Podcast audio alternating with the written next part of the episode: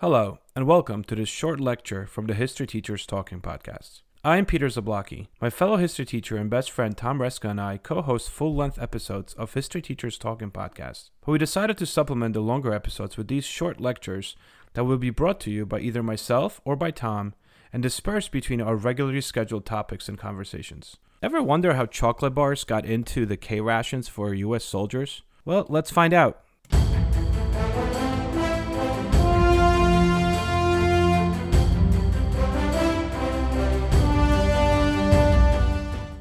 Military chocolate, or basically chocolate bars, have been a standard United States military ration since 1937.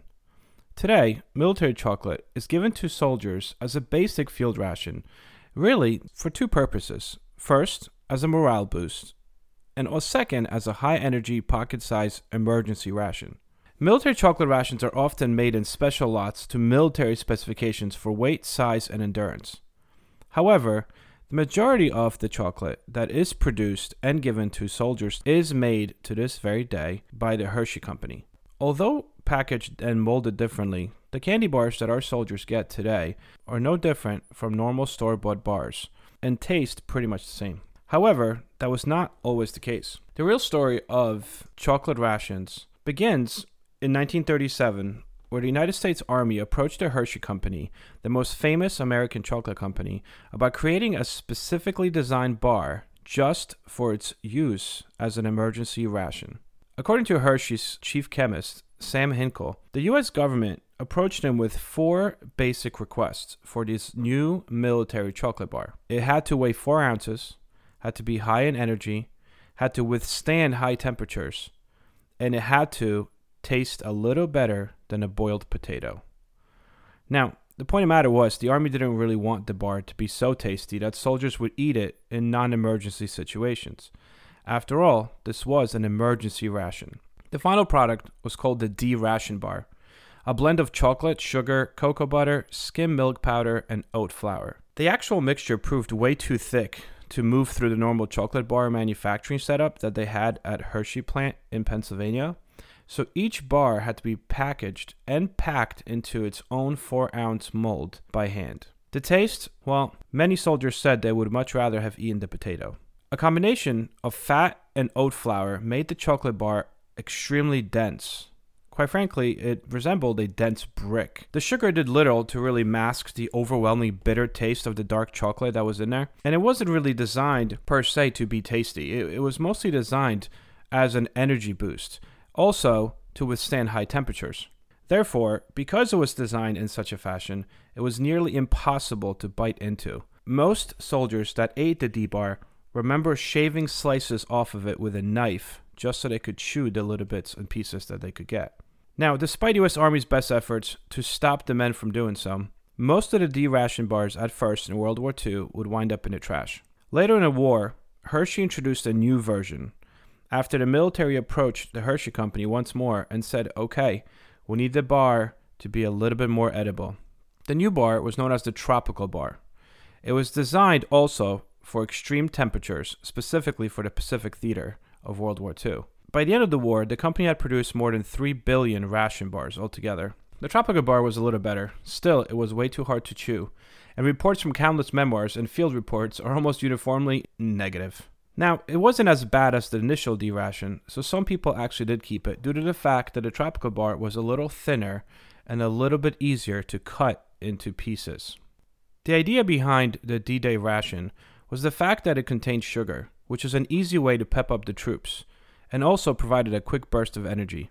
Along with the D rations, all soldiers in World War II also received K ration packs. These were devised more as a meal replacement and not sustenance snacks like the D rations and these came with complete with coffee, canned meats, processed cheese, and tons of sugar. At various points during the war, men would find powdered orange or lemon drink, caramels, chewing gum, and of course, more D-ration chocolate. Due to the amount of chocolate the War Department and the Red Cross sent soldiers abroad, chocolate on the home front was very limited. Many magazine advertisements of the time asked civilians for wartime cooperation and understanding, as chocolate became an integral part of the war effort. In addition to chocolate, Hershey also produced parts for naval anti aircraft guns, and the company wasn't the only food titan in the area that joined nationwide war efforts to support American troops. Heinz created self heating cans that could be lit with a cigarette. Kellogg supplied K rations for soldiers' breakfasts. Since we're on the topic of World War II rations, might as well talk about some of the other food real quick that were invented or paid for by the US military, from instant coffee to Cheetos, packaged cookies, and energy bars. The US military helped invent many of the snacks that Americans love to eat today.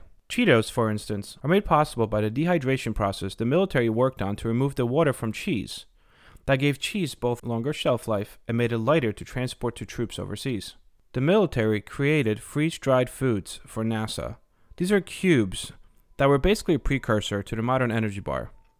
However, the NASA astronauts were pretty much done with eating them, so the military searched for a way to make rations more palatable. Military scientists discovered that pet food companies were working on a way to make the water level low enough in the food to prevent bacteria and fungi from being produced, therefore making the food safe. Once they figured that out, they were able to keep foods moist and chewy enough at room temperature and with regular packaging. That tactic is used to this day in energy bars, but also in bakery aisle as well. If you go into a grocery store, you can see moist and chewy cookies. These are all the same technique that comes out of military research. In 1943, the military also adopted a candy coated chocolate snack found in Europe that service members could carry around in their pockets without the chocolate immediately melting. And that's how M&M's candies were born. Today, some of the biggest military contractors continue to search for the perfect meltless chocolate that will be able to withstand extreme temperatures. And so, World War II became the precursor for the United States military to really dabble in creating the perfect energy chocolate bar, something that ultimately continues to this very day, with the US military spending millions of dollars in trying to still produce the perfect energy snack for their soldiers.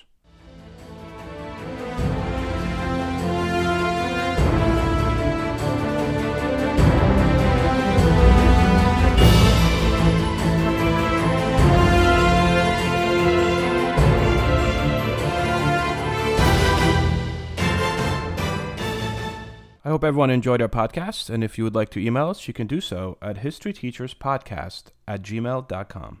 Around 10,000 BCE, families and tribes of the ancestors to the people of Britain would arrive in the southern part of the island after crossing from land that bridged from Europe. The Welsh built houses, communities, kingdoms, and continued to survive through Romans, Saxons, Danes, and Normans. The language and culture influenced by these sources continued to change and thrive, becoming ancient and modern at the same time. Join me as we travel through the history, meeting the kings, queens, nobles, and everyday people that create and grew modern Wales from the seeds of the ancient past. Croeso, and welcome to the Welsh History Podcast.